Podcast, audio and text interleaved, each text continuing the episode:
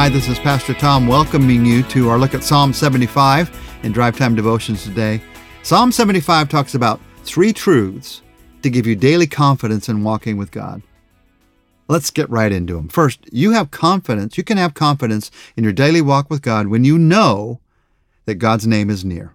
That's the first truth. God's name is near. Verse 1 We give thanks to you, O God. We give thanks for your name is near. Now, what does that mean? What does it mean for God's name to be near? Well, first, it means that God is near. In the Bible, a name represented your person, your power, and your presence.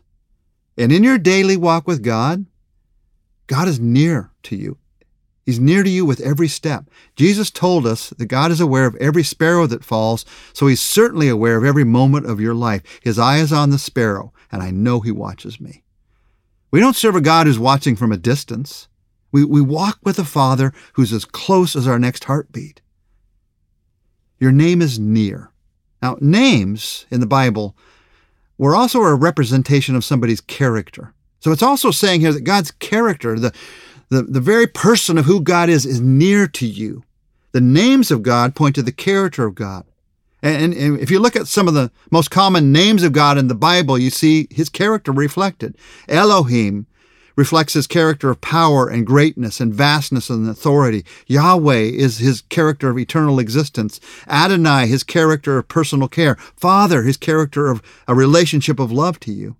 So when you say that you see that God's name is near, it's saying that you're seeing that all of who God is in his character is near to you right now. God's power is near to you, Elohim.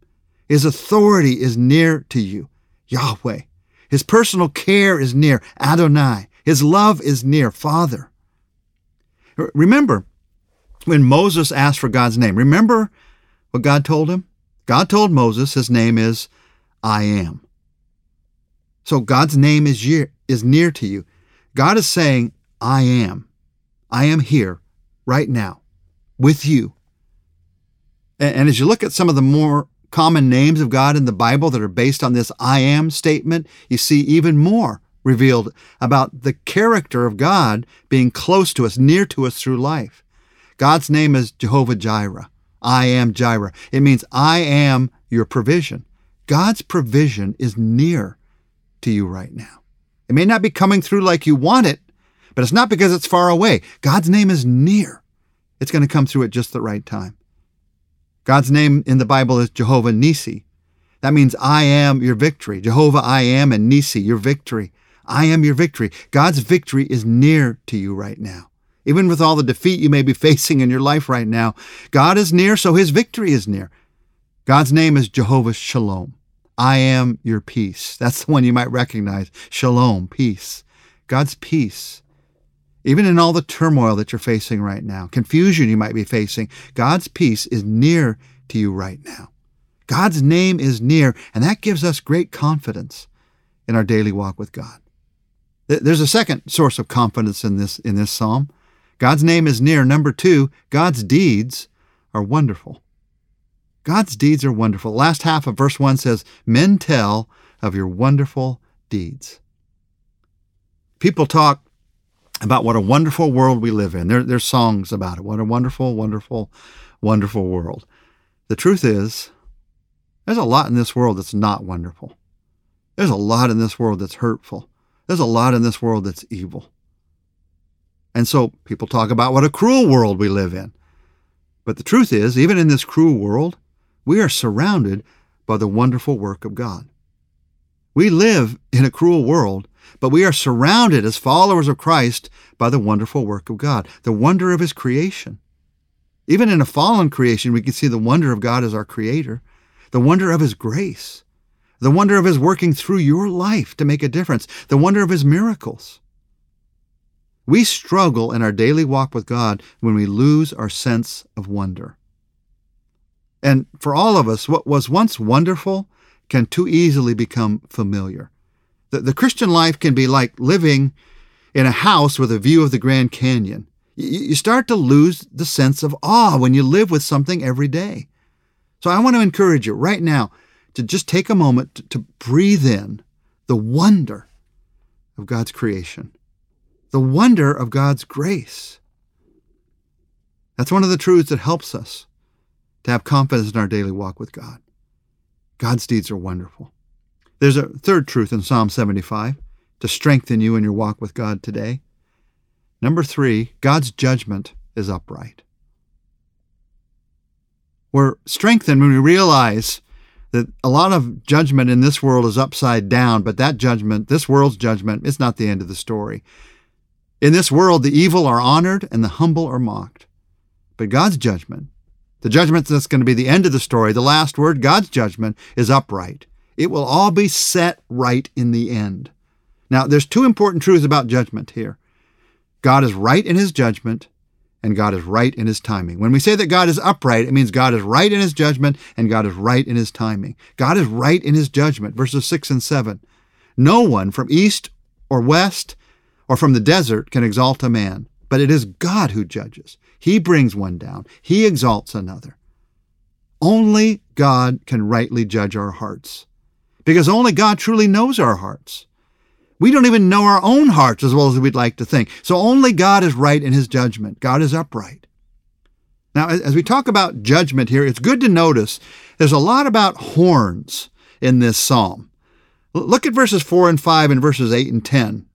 To the arrogant I say, boast no more, and to the wicked, do not lift up your horns. Do not lift up your horns against heaven. Do not speak with outstretched neck. Verses 8 and 9.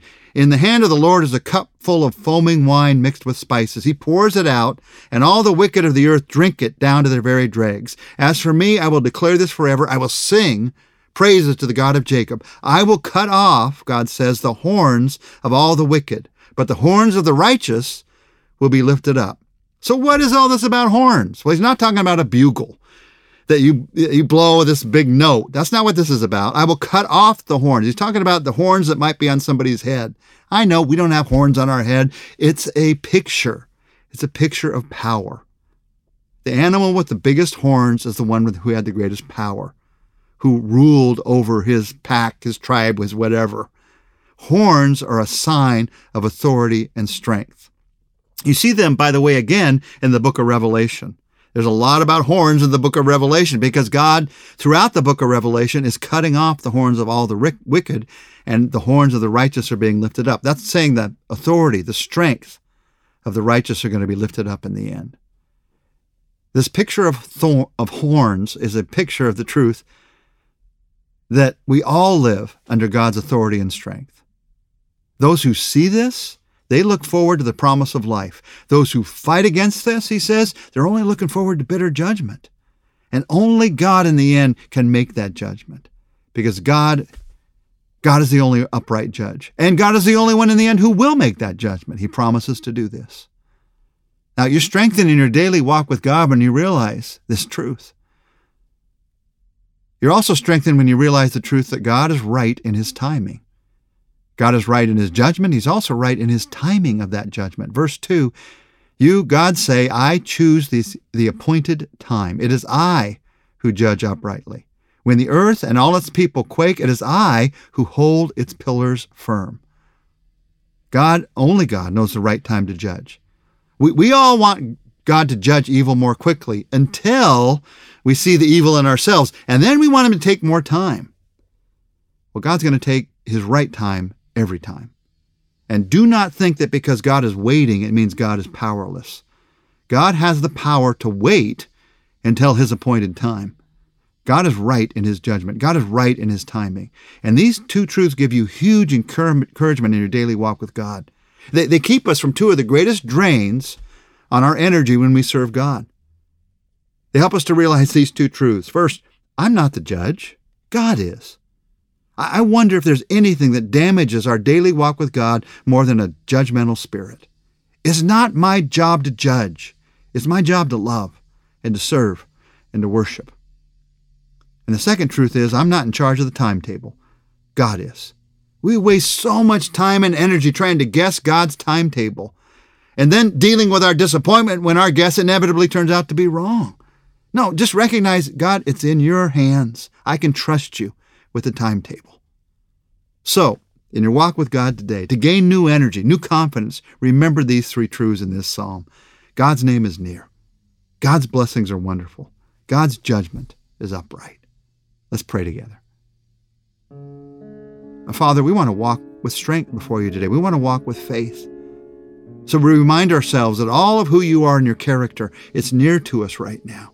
Your care, your love, your power, your strength, it is not far from us. However we happen to feel, your name is near. And we remind ourselves of the wonder of your blessings. Forgive us for getting familiar with your grace and your love and your forgiveness. And I, I pray that through your Spirit, you'd help us to recapture, even today, some of the wonder of those things in our lives. And God, thank you that your judgment is upright. We don't have to be the judge because you are the judge. We couldn't be the judge.